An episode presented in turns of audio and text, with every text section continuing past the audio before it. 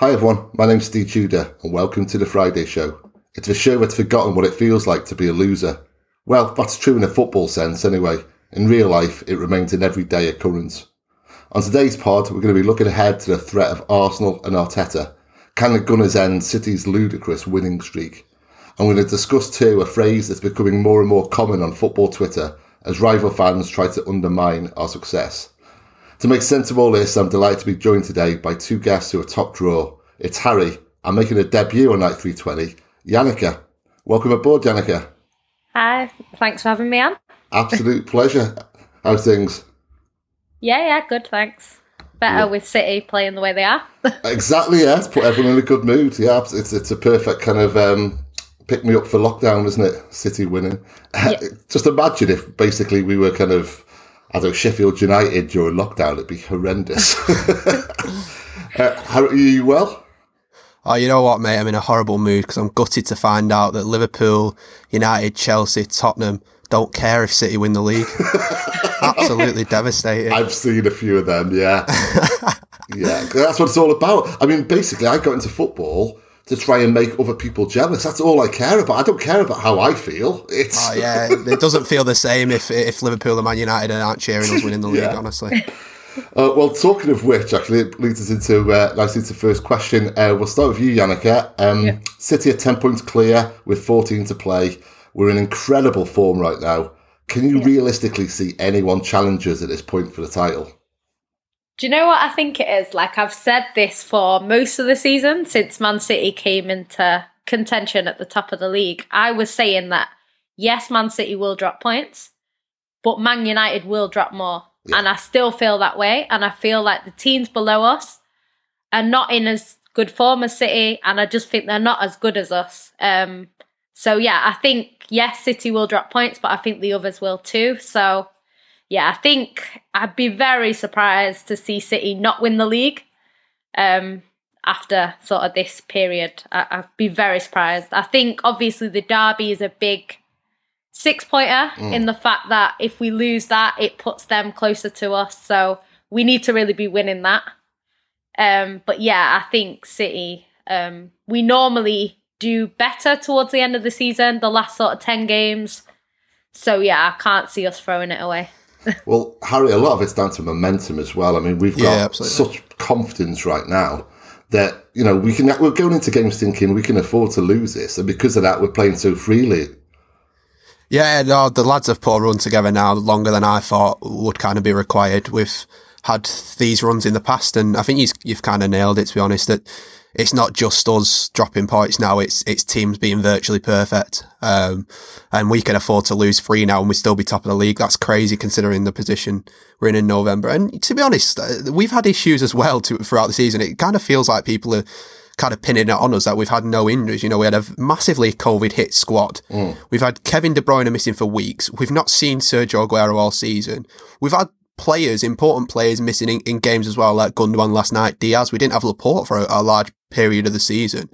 And we've dealt with kind of everything that's been thrown at us superbly. And honestly, in, in answer to kind of your question, uh, no, I don't think anyone kind of catches us now because it requires them being perfect. And there's no chance that United or Leicester, who are probably the two closest to us at the moment, go on some sort of perfect run while we completely collapse. Well, I mean, someone worked it out on Twitter, basically saying that if we win the next four games, then City would need to average 1.1 game points, sorry, per game over the next 10 games to win. So essentially, if we win the next four games, we could then afford to draw nine out of the last 10 games, yeah. which is never yeah. happened.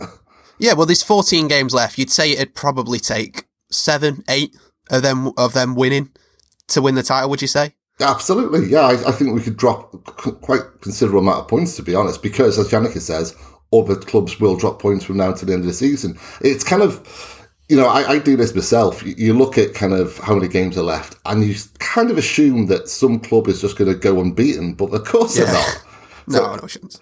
Uh, Yannicka, when we look back at the Anfield game, in the build up to it, it seemed to be that everyone, Liverpool fans, City fans, uh, neutrals, everyone, thought if City win this, they're home and dry. It's it's kind of it follows then that maybe the players would think that as well. You know, Liverpool players, United players. Am I right in thinking that? Yeah, I think because obviously City fans being the way we are, we never kind of we we don't have the arrogance that Man United fans mm. have, where it's like, yeah, it's wrapped up. Because I do a lot of um, streaming with Man United fans, and they were telling me ages ago, oh, it's wrapped up, and I was like, no, we need to win Anfield. then it was, oh, we need to win the next game. Then it was Everton. Now it's Arsenal, but it's just like as much as I think we will do it, there's always that thing that anything can happen in football.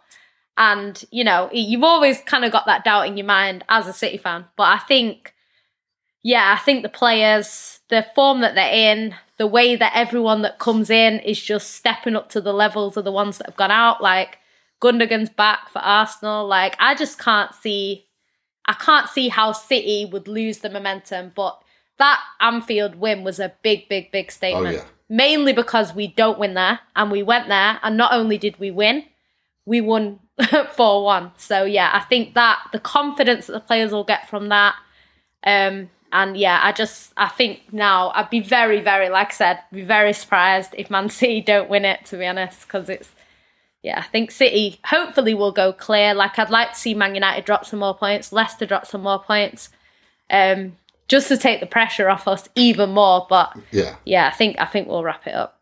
well, I mean, the, uh, you said there about kind of the mentality of a City fan. Last night, um, an Everton fan got in touch with me on Twitter and said, "Look." Have a word with Pep or your mate and just kind of tell, tell him that we'll settle for a 1 0 loss. And I said, I'll, I'll, take a draw right now any day. Yeah. And, and, he genuinely thought I was joking. It's like, you're aware I'm a City fan, right? I'm not, I'm not going to kind of be there half an hour before we go to Goodison and think, oh, yeah, we're definitely going to win. It doesn't matter but, what our team is. But that's what's been so impressive, right? Though, like at half time in that game, I would have took a draw. I don't Ooh. know what, what yeah. how you were feeling. I don't think we were being particularly brilliant, but the fact that we've we've not paid as particularly brilliant as we have been and won three one away at Goodison, it wasn't like that in the past. I promise you now. Oh god, yeah, yeah. Um, well, Everton fans are kind of bearable on Twitter, um, to be fair, in comparison to many others. By which I mean, of course, Liverpool and United fans. Which brings us to our second question. Um, it's something I've just seen creeping up and up and becoming more and more commonplace on Twitter. Rival fans and certain journalists mentioning City's unlimited resources or endless resources. Um, it used to be on money, of course, money bag city, oil money, all the rest of it. It used to be over spending. Uh, the players we brought in, now it's resources. It's a very strange phrase this because it implies that basically we could just dip into it whenever we want, but of course we can't because of FFP. So what are they insinuating, Harry? Are they basically saying uh, where, where does our advantage lie in the fact that we've got some resources that we can't use, just like any other club? I think it's it's all down to narrative. You know what? Just to to, to for plugging sake, I think Asan's podcast with Jack and Sam that he's just done was kind of brilliant in explaining how City haven't really spent loads in terms of output in the, the last couple of years. Yeah. Because people will just look at this summer and just be like, well, we bought Ruben Dias for 50, 60 million, whatever, Nathan Ake 40 million, whatever. But they didn't, they don't look at outgoings. And I think City work in a way where it, it's, it's never, if we, if we'd have done something dodgy, we would have been, we would have been punished for it. We would have. Um, but the, the fan, I, I, don't like speak about it because frankly, I really don't care what kind of rival fans have to think. But they've got to make their minds up. But one day it's players like Sterling are only good because Pep taught them, and then the next it's Pep's only good because of this billion pound squad. Um, and I think I don't know. I just it was like Amazon's coverage. Just I thought Amazon's coverage was pretty good about City yesterday, and then yeah. I think Liam, Di- Liam Dixon had to ruin it right at the end when he suggested that Pep Guardiola should have gone and managed a smaller club if he wants to prove himself. What is this obsession with Pep Guardiola having to go and manage Barnet FC to be considered a top manager? Horrible. I hate it. I, have no idea where it sprang from, and yet it's it's followed him around for years now, and it yeah. never did with anyone else. So I, I just don't get it. Uh, as a City fan, I'm happy to say that if Jurgen Klopp went to Barnet, or if you know Alex Ferguson back in the day went to Rochdale, they'd have been a great club. They'd have done, they'd have got promoted twice, three times. You know, they'd have got as high as they possibly could because of brilliant managers. Pep Guardiola yeah, was a brilliant manager. Yeah, he is, but like, honestly, who cares? Like, if you want a manager that can come in on the budget that we've got and and bring success. Pep Guardiola is the perfect manager. Why would Pep Guardiola want to go somewhere where he has to work on like a shoestring budget when he can make players that are good into elite players. Like who'd have thought Sterling would have hit the heights that he's hit at City? I mean, Yeah. Ilkay Gundogan now is a prime example. You know, there was a lot of doubters of Ilkay Gundogan, and now he's being talked about as Premier League Player of the Year. You know that. I'm sorry, but that does not happen without. Pep Guardiola. Cancelo wasn't in the team at all last season, and now it's been one of our best players. It's just, I, I hate arguing for Pep Guardiola because he doesn't need to. It's just such a stupid argument. Yeah, it's like someone um, said on, on Twitter the other day, you don't hire Michelangelo to come and kind of paint your kitchen.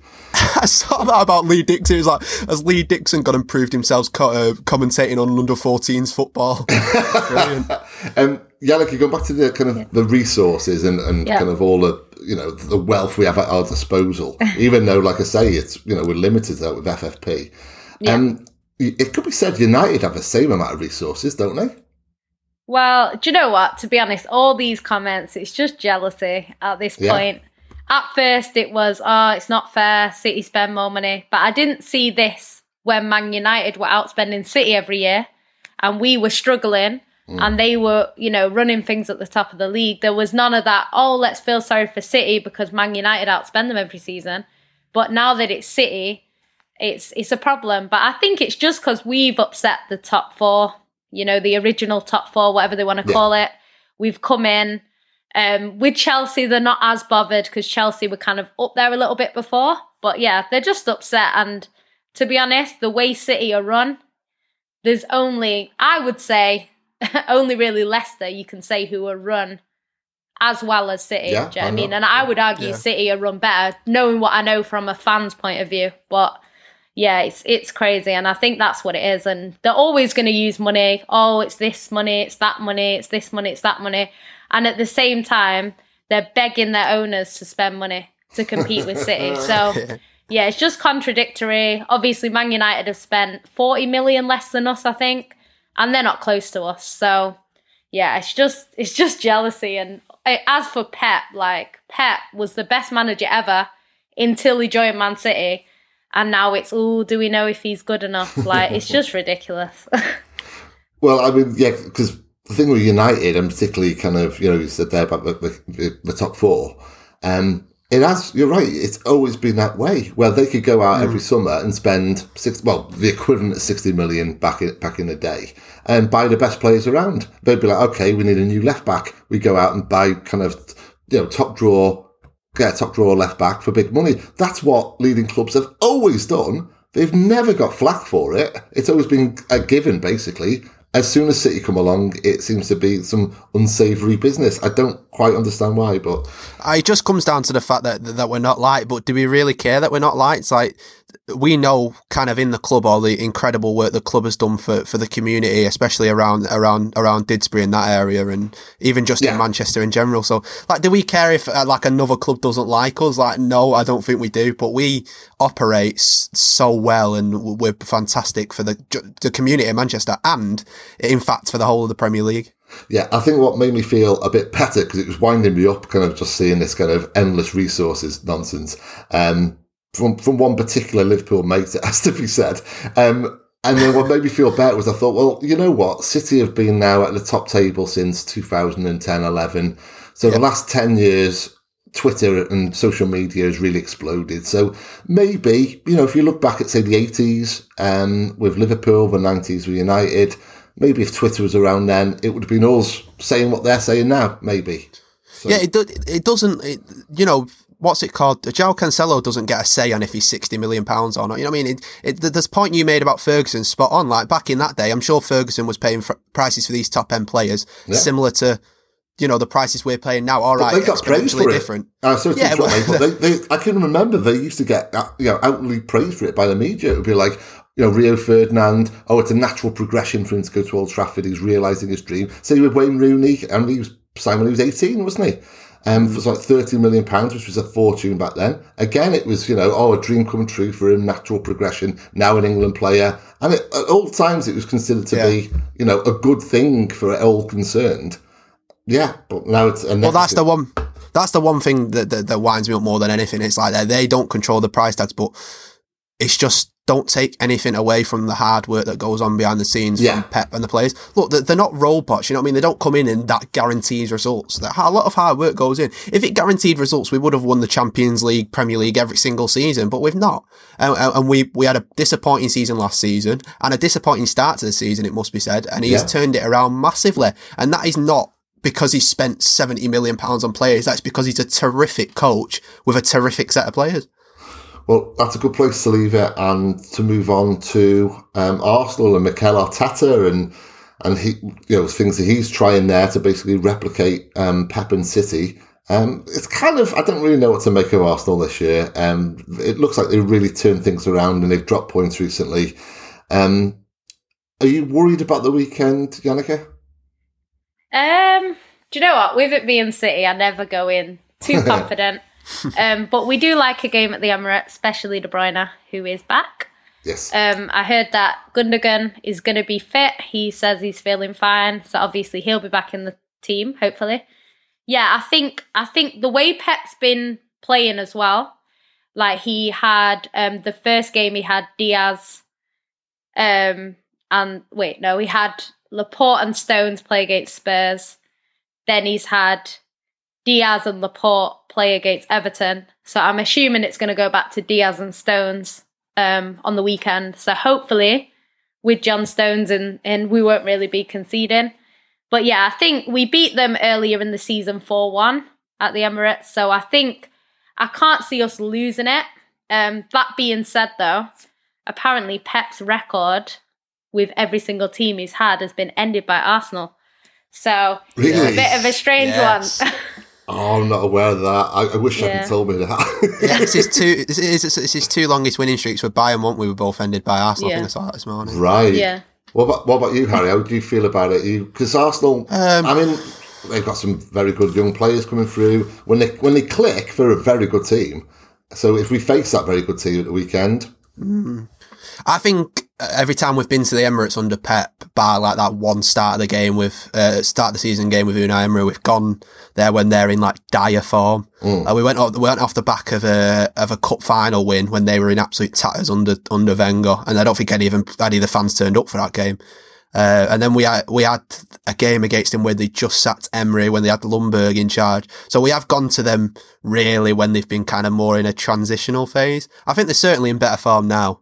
Uh, it's hard to judge with Arsenal because they can they can turn up on the day they can. Um, But what what can we say about our team at the moment is that we should have every confidence that they're going to go there and win. But it, we we I think we touched on it before. It's just the the run that we've put together doesn't put doesn't put a lot of pressure on this game. If you know what I mean, it's like if if we can pick up a point at the Emirates, I'd I'd, I'd happily take that.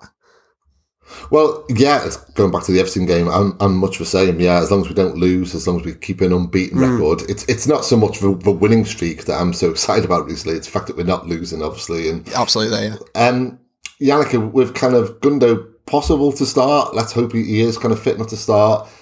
De Bruyne, would you start with him? I mean, we've seen before the danger of rushing back kind of injured players. Oh, I don't know. It's a hard one because he seems like he's ready to get back, and I think him playing a little bit of the game against Everton, Mm. Pep's probably done that so that he's match fit for Arsenal.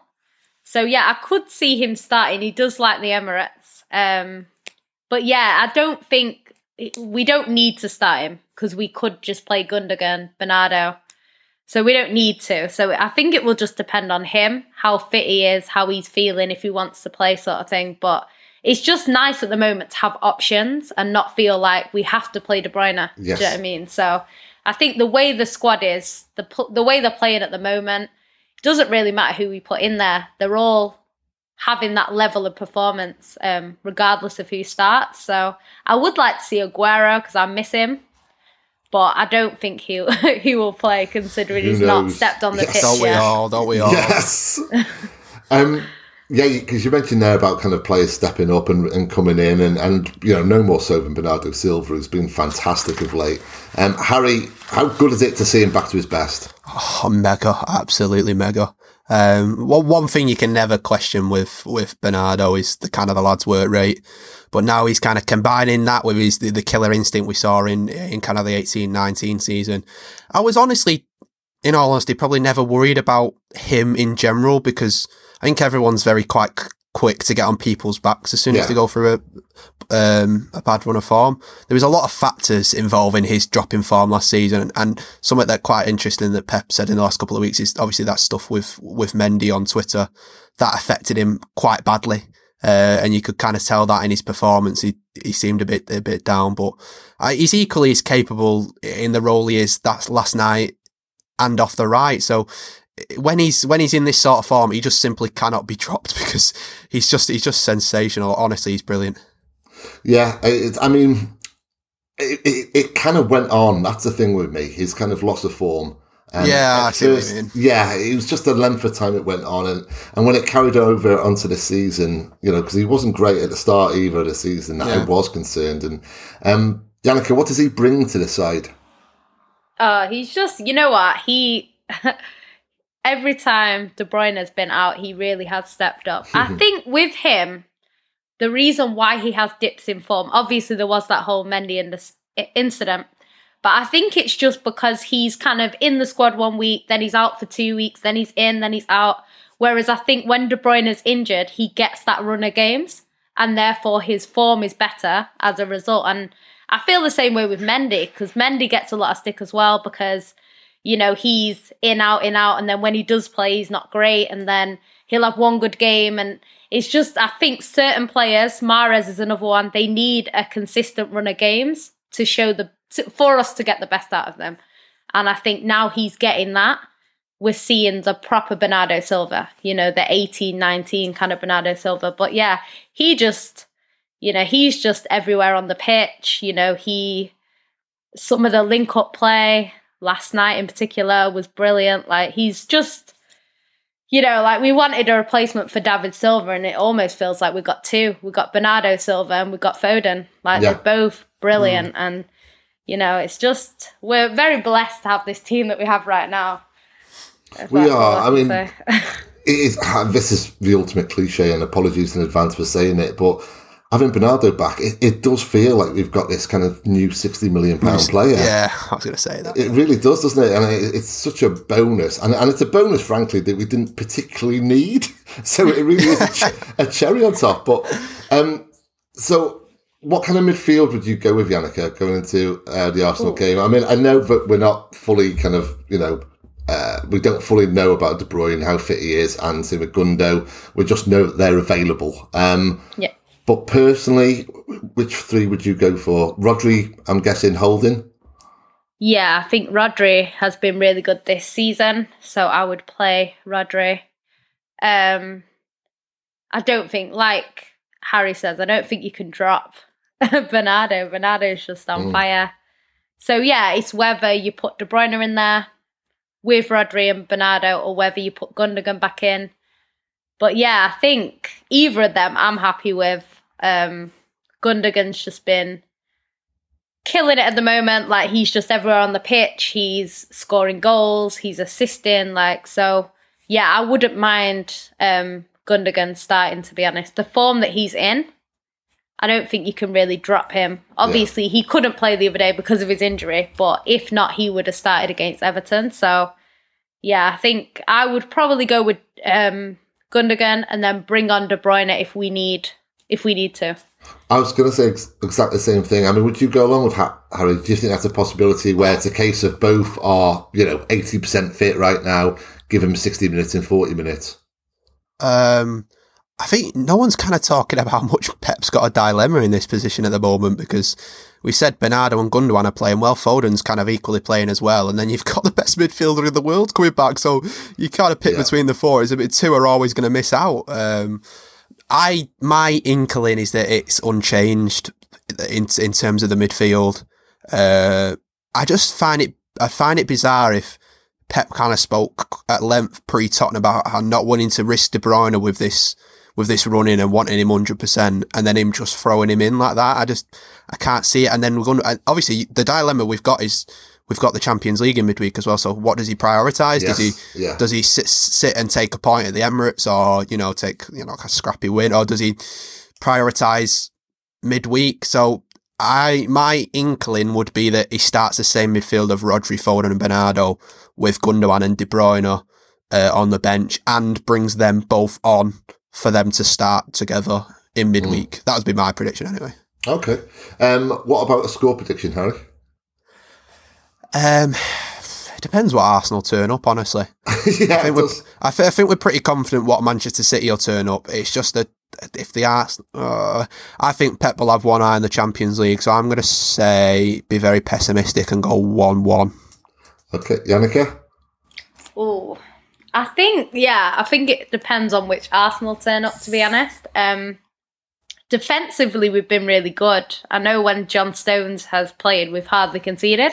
Mm. So I think if John Stones starts, mm. um, I don't know. We definitely won't concede more than one if we do. But yeah, I do think it'll be a tight game. Maybe like a two-one City, I would say. Mm. Yeah, I, am going three-one City. I think Arsenal will score, but um, I yeah. think we'll win. So three-one. I just got to say, quite easily, it could be four-five nil City if that yeah. Arsenal turn up. Yeah. Well, I, I love that Arsenal. I just yeah, well, I love that Arsenal. when we scored three in like the first thirty minutes of the other, oh my yeah. god, it was I, brilliant. The thing is, Harry, I, I relate to that Arsenal. I, I, watch it and think, yeah, that's kind of like me. You know, things yeah. are going well. I should be doing all right, and then I well and truly mess it up. And yeah, yeah. um, okay, we've talked about De Bruyne coming back. Uh, the possibility, please, God willing, of Sergio coming back soon. Um, he's back in training reportedly, and obviously De Bruyne is fit again. Um, I've just got a bit of a paranoia about this, and, and I know there's people going to be listening to this and they're going to be laughing at what I'm about to say, but there might be a problem on the horizon. And the, fact, and the fact that we're playing this sensational football, everyone's it's so well balanced. Everyone's kind of you know, flitting in and out of all these different positions. Sergio comes in in that kind of front three where we don't have a designated striker as such right now. I mean, Yannicka, is that going to be a problem? Do you know what? Like, I'm. I don't think it will be. I think Sergio is Sergio. Everyone at the club knows how important he's been mm. over the years. I think there's been a lot of times where we've had over the season more so at the start than recently, but there's been so many chances missed. Even now when we're playing the way we're playing, and you just think if Sergio was there, he puts that away. So I can see him coming back in and getting a few goals, to be honest, just because of how we're playing and how dominant we've been. Mm. Um, but yeah, I don't, I don't really know what Pep's going to do. I'm assuming instead of playing Gabby, he'll play Aguero in them sort of games where he does go over striker. Yeah. But the false nines really worked well for us this season. Like I can't really fault it. He's he's perfected it. Um, I love it. And you know, I yeah, I, I actually do prefer it at the moment. But there are them games where you do need a striker, especially when you know they are parking the bus or you know, you might need someone to make them runs in behind and stuff like that. And Sergio yeah. can do that. Um, I'm not too sure. I could see Sergio kind of coming back in the Champions League before he comes back in the league. He yeah. might get minutes in the league, but I mean, in terms of starting, because I just think in Europe, um, you know, we ha- we've had a lot of times in Europe where we have missed open nets and stuff, and it's just like I don't know. I don't think Sergio does that. No, so yeah, we'll have to see. but then it, it, all depends on on his fitness, and I, I just wish to yeah. God that that could be kind of clear. I mean, it's been weeks now where you keep thinking he's coming back this weekend, and mm. it's not hmm. happened. Um, Harry, I've got a similar kind of concern about kind of Gundo and De Bruyne. Um, well, it's kind of different in a way, I guess, because it's not positional as such. It's more kind of. Oh that Gundo might be kind of overshadowed by De Bruyne. That De Bruyne will be, you know, the leading figure again. And you know, at the moment, Gundo has stepped up to play. He's yeah. the leading man. He's under the spotlight. He's loving it. You know, give me that responsibility. I will be your go-to guy. When that becomes De Bruyne again, will Gundo kind of fade back into the background and, and become that? Not hit and miss player. That's not fair. But he's just kind of the player he was compared to the player he is now. Just to clarify, are you saying having Kevin De Bruyne back in the side is a bad thing? yes. Just so, so I know. That's exactly what I'm saying. I, I realise how stupid uh, that sounds. No, I know. I completely get it. Um, I don't know. Um, does Kevin De Bruyne take up the positions Gundogan does? Mm, Maybe no, yeah, not as, not, as often as. Yeah. I think Kevin De Bruyne is is quite happy playing the role of a Bernardo Silva or a or a maybe even a Roger. You know, he's like a half back, isn't he? Like Yeah. he, he just gets the ball from the defense, and he's he's the one who kind of starts the attack going. So no, I honestly I don't envision it being a problem. Maybe maybe it turns out it is, but I honestly the positions Gundogan is- taken up at the moment. I don't think I don't care who he's with. He he's just in some sort of form at the moment that is just so scary that he he could, he'll just pop up anyway. He seems to be there all the time to to kind of put it in the net. But in answer to your question, no, no, I don't think I don't envision any kind of problems because I think Kev's quite happy being kind of the supporting role and starting the attacks. And I know he's talked about in the past of loving having kind of the assist of the assist. Uh, and he's Yeah. the one who will break. But as well, Kevin De Bruyne will give you that X factor moment when when when it's needed. Uh, and I think in a couple of games when we've kind of struggled to make some sort of breakthrough, De Bruyne would have been the one. And there is going to be games. We're not going to be this perfect forever where we're going to struggle and and we're going to need Kevin De Bruyne to to put the ball on a plate for hopefully Sergio Aguero to tap Yeah. in. I was I was just thinking then about you know tonight there's going to be kind of you know hundreds of podcasts being made from all different clubs and all the fan bases around kind of you know England and Scotland and and in ninety nine percent of them they're going to be kind of talking you know talking about their concerns and and their concerns are going to be you know are we going to avoid relegation this season and and there's me saying oh but we've got these two world class players one might Well, that's be, a. Go Well. I was going to say, well, that's a valid. The, the, the, you know, you'll never get any Sergio Aguero slander from me, but it's a valid question. I don't understand what the next step is with Sergio. Mm. Feels like he's there as a mascot at the moment in time. Like I don't understand. He's not warming up before games. He's he's only warming up on the touchline. Like, what is the plan? Because we've not. It's not like the start of the season when we've got like Burton or someone in the cup that he can come and play. we every game from now until the end of the season is a very very important game. So when does Aguero get put in? Does he go and have some minutes with the youth team? I don't understand what the next step is, unless you guys know. I have no idea. I think what might happen with him is, say, for example, we go to an Arsenal and that Arsenal turn up and it's sort of 3 0. Yeah. You can afford to put Aguero on in them sort of games. So I think, I feel like he'll start like that, maybe against um, Gladbach. Maybe if City are struggling to score, he might put him on then. Um, I don't know. I think it is going to be hard, but it, it's like you were saying about De Bruyne. It's like people saying, does De Bruyne get back into City? Because City are so good at the moment.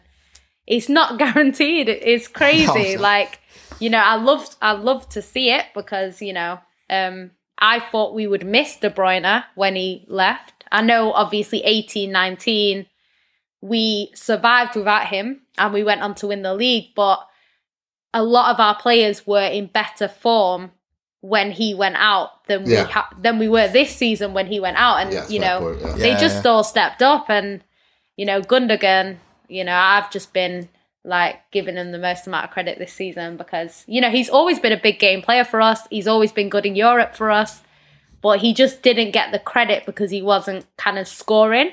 Whereas now Mm. he's getting his goals as well. But yeah, he's he's the closest. Um, he's the closest to the golden boot for us. So Mm. Well, that's you know, it's a genuine good question because look, I, I, it shows that we're not as as reliant on him as kind of other teams. Look, I genuinely messaged a- a Man United friend of mine yesterday and said, "Genuine question: Would you be near the relegation zone without Bruno Fernandes? Yeah. because it seems at the moment he's the, the lad who's carrying him through. And obviously, it seemed in the past that De Bruyne has been carrying us through, but."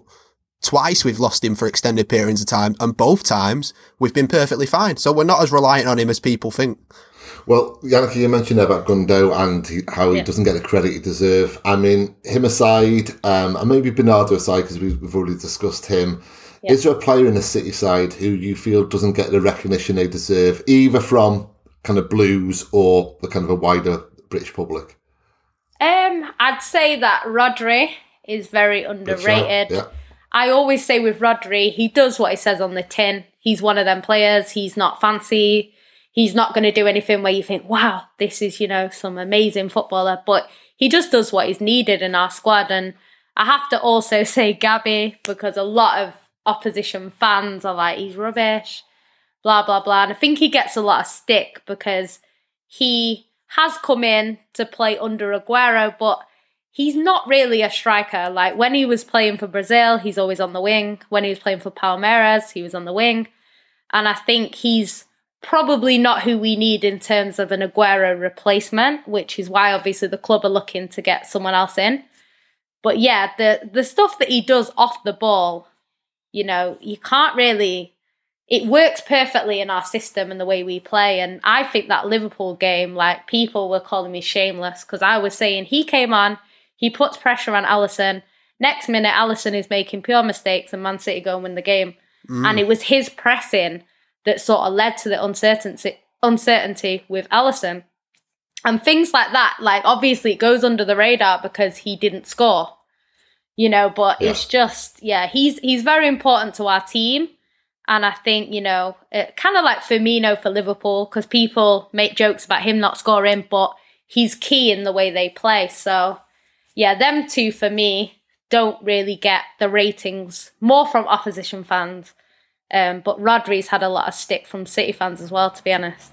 Yeah, I'm, I'm same goes for Gabby as well. And, and what I find fascinating about Gabby is, you know, when I watch watch him play, I appreciate his work rate, I appreciate his pressing, but then I'll read articles by people who are far better informed than I am who yeah. talk about the type of pressing he does and how that's yeah. perfect for what Pep's after. And I don't fully understand it, I never will, but I, I appreciate that in itself. That you know he is a very intelligent presser of a ball as opposed to someone who you know basically runs around like a headless runs like, chicken. Like Tevez, like Tevez, basically. Like Tevez. But God, I love yeah. Tevez. Um, yeah, but I, honestly, sorry, just just to pick yeah. up on what you said about Gabby, it's I, his all round play the other night was fantastic. Mm. But when he got his chance in front of goal, you're like, please just bury it because that's all he's yeah. missing. Honestly, if he was so much more clinical, he'd be perfect. Because as you say, he's pressing, he's all round game, he's winning fouls all over the place. He can drop deep and receive the ball. He's dribbling his fan- that skill on the byline to get into that box. yes, brilliant. Yeah but it's just when he gets in front of goal, you think he just bury it, and it's, it's just like no, you know, he's he's so close. Honestly, he's so close. And of course, like you said, his biggest crime is is, is not Sergio Aguero. Yeah. Well, Harry, who would you go for? Would you go along with oh. Rodri and Jesus, or is there someone else? Um, Rodri would, was was going to be my shout. Um, I would like to put a mention in for Alexander Zinchenko because the lad is looked like he's chained himself to the CFA and not wanted to move. and he, he, I don't know. I, I seen a lot of Blues saying yesterday we missed him, his control and stuff like that. Uh, other than him, I honestly still think Raheem Sterling is so underrated amongst City fans. This so as soon as he's he's put in some sort of bad performance, this talk of you know how much would you take for Raz? It's just like what? like you're joking? Like there's not a lot of man. A lot. He's in elite group of players with Guardiola that scored over 100 goals now, right? And the other two are Sergio Aguero and Lionel Messi. Like, what? Like, he's so underrated, the amount of goals he's, he's I think he's a, I was having a conversation with a Liverpool fan yesterday, actually, and maybe he's not reached the heights of him, but he's very similar to Salah in terms that he's just constantly scoring goals, but never kind of gets the praise he deserves off his off his fans mm. compared to the likes of the flashy players like your Firmino or your Mane. I just I still think amongst City fans there's such a reluctance to just put them in this this world class category that he's that he's in.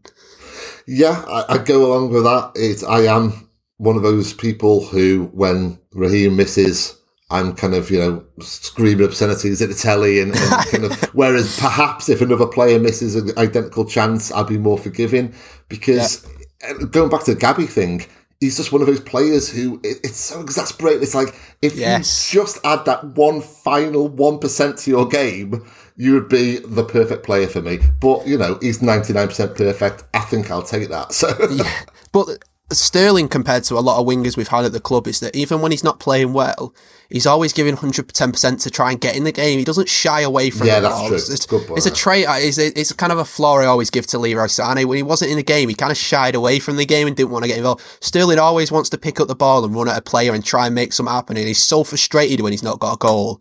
And so th- that's when he's playing bad. So when he's playing well, when he's on it, honestly, he's one of the best wingers in the world. Honestly. Yeah, his his runs that he makes are so intelligent. Do you know I mean? I think it's just like you say, it's the last touch or like yeah. the shot yeah. or whatever it is. And you know, like I love Raheem, obviously, but yeah, I think that's what because I know I've got a fan, uh, I've got a friend that's a Liverpool fan, and he hates Salah, and I just like every time I see yeah. the score sheet, it's Salah, and he's like he's so frustrating. And I feel like when you're a City fan and you watch Raheem week in, week out, there are things that frustrate you about him. But he's yeah. still like he's won the league for us like that. um, 17, 18, or the 18, 19, it might have been, where he was scoring all them last minute goals and we went on and won the league. Like, you know, you can't really. I, I don't know why anyone as a City fan would want him sold, to be honest, because he's just been so important for us. And Yeah. you know, like you say, he'll go, he'll have a bad game, but he'll win a penalty. You know, Uh, that could be the difference. You know, so I, I also think there's two different types of kind of annoyance. You know, there's been players in the past. I, I tend not to kind of, you know, pick out a player and kind of, you know, target him. And, you know, very rarely have I done that through the years I've followed City, but there have been players, of course. Um, Kolarov was one, for example. You know, I- Oh. I, loved him at one point, hated him at other points. And, you know, when I hated him, I, I just kind of, if he did a, a particularly Kolarov thing, um, I would be infuriated. Whereas with Raheem, it's very different. It's kind of like, oh, Raheem, you know what I mean? It's kind of, it's affectionate and it's, but, Yeah. and I don't think that's ever going to change, to be honest. I, I think he'll always do that to me. Um, but let's hope he always does that to me because, like Absolutely. I say, yeah, there's plenty more positives than there are any negatives there. Um, okay, guys, let's look at another fixture this weekend, a Merseyside derby. Um, going up to this game, my feeling is that if Liverpool win, people think, okay, they're still the Liverpool of old. They've gone through a tough time of it. You know, it's a temporary kind of um, loss of form. Um, yes, it was a crisis, but you know, and, and it will still persist because of their defensive problems. But um, you know, they'll look to get top four now. I think if if they lose against Everton, they're going to be in a similar situation to what we were maybe two thirds of the way through last season, where people kind of give up on them to an extent and think they are now at a lower level to what they were. Uh, am I right to think that? Yeah, I think Liverpool have been doing okay. Like even with the injuries that they've had, they've been doing okay. Mm. But you know the losses at home, three in a row, like Yeah. it's quite a lot. And obviously, if they do lose to Everton, who Everton aren't a team. It's not like a Manchester derby where even when we were rubbish, we could somehow manage to beat Man United. Like it, Everton don't tend to win no, we haven't. they, you know, they don't win the Merseyside derby. So I think them losing that will knock any confidence they have left, to be honest. And I feel like they've got to be careful because we weren't great last season, but we were still second. Um, whereas they might not get top four if they continue with this form. So I, I can't see Liverpool's bad form lasting. I personally think they will get top four. Um, they'll go on some sort of run. Um, that will probably start this weekend. I think they'll probably beat Everton, Yeah. and then after beating Everton, they'll go on and win. I don't know, five games in a row, whatever it is, and they'll get top four. But yeah, I think if they don't win it, they could be in real trouble because there's a lot of teams sort of breathing down their neck, and Everton have got a game in hand on them if they beat them as well. So yeah, they could be sliding lower down the table. So yeah, I, th- I think it's it's definitely a must win for Liverpool. Harry, how, how do you think it will play out? Um, honestly, I think it'd be a comfortable Liverpool win. Mm, I'm the I same, don't. yeah. I don't know how much you watched the Leicester game the other week. Yeah, But I think yeah. the Leicester result was not really like a kind of fair reflection on how Liverpool played. You'd be more worried about the collapse, obviously. But I thought Liverpool were well deserving of the, the kind of one goal lead at the time, and I thought they played some decent stuff. And obviously, when you've got Salah in brilliant form, they'll surely benefit from kind of having key men back in midfield. Um, I, I couple that with Everton's absolutely horrendous record at Anfield. 1999 was the last time they won there. And to be fair, they, they stopped this, they stopped the rot, so to speak, in, in midweek. But I don't- honestly, I don't know if I'm watching a different game of people, but I don't think they've played a- apart from obviously the, the the losses to like Brighton and Burnley. I don't think they've been horrendous. The main they concern haven't. is obviously the, the main concern is obviously like how they've collapsed in it. So, I honestly I can't see anything but a comfortable Liverpool win. Okay, does anyone want to um, take a guess at what was number one in the UK chart when Everton last won at Anfield? I'm 20 years of age, so uh, my Right, guess is okay, fair enough. Yeah, fair enough. It was Christina Aguilera, uh, Genie in a Bottle. oh my god. Yeah, 22 Wow. years ago. Yeah, yeah. Um, will you be like me and support Everton now and basically hope that Liverpool lose so we can all have a good giggle at them, Yannicka?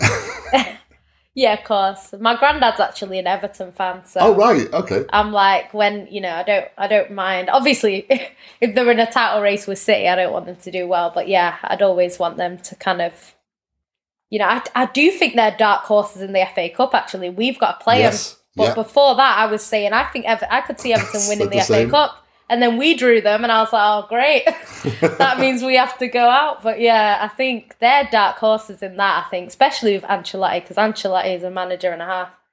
Yeah. So um, yeah, I think I just can't see them winning a derby. Liverpool, as as you know, as poor as their form is on paper, it hasn't, like you say, it hasn't been that bad. They've just the results don't really tell the full story. I think even the four one against City didn't tell the full story of how that game went. So yeah, I think can see Liverpool winning comfortably, but I, obviously I would prefer Everton. Well, Harry, a lot of excuses or reasons, depending on your point of view, have been put forward by Reds on Twitter. Um, injuries, no fans in ground, weariness after two years of excellence. How much of that are legitimate reasons? How much of it is just basically looking for excuses? Some of it is excuses, but it is very easy for us to say top league, oh, haha, stop making up excuses.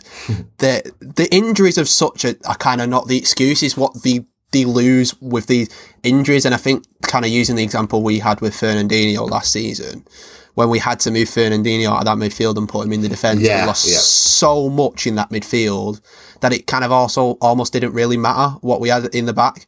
So the fact that they've had to put both Henderson and Fabinho uh, at the back. Once they can get this this Kabak and maybe Davies kind of just playing regularly without injuries, if if that's possible with them this season, moving Fabinho and Henderson into midfield is just going to be so much so hugely beneficial to him. Because at the moment in time, it's as much as the defense has has been awful. The midfield has suffered badly. Like there's quality players in that midfield. Because you think of the midfield three, it's what Gini Wijnaldum, Thiago, and then Curtis Jones, who's been brilliant from him this season.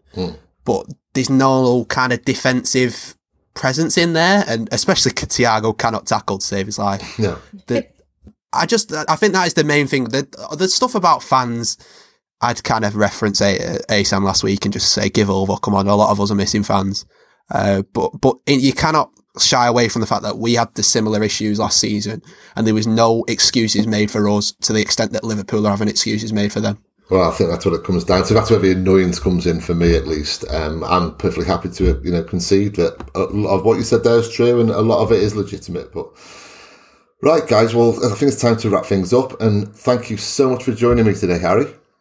Ah, pleasure as always, mate. Yannicka, a sterling debut. Thank you Oh, very much you. indeed. Thank you. Thanks for having me on. And thank you very much for listening in, everyone. Um, that's a wrap, folks. Uh, we're all off to laugh at Liverpool's limited resources. Uh, enjoy the weekend, and as always, forever up the blues.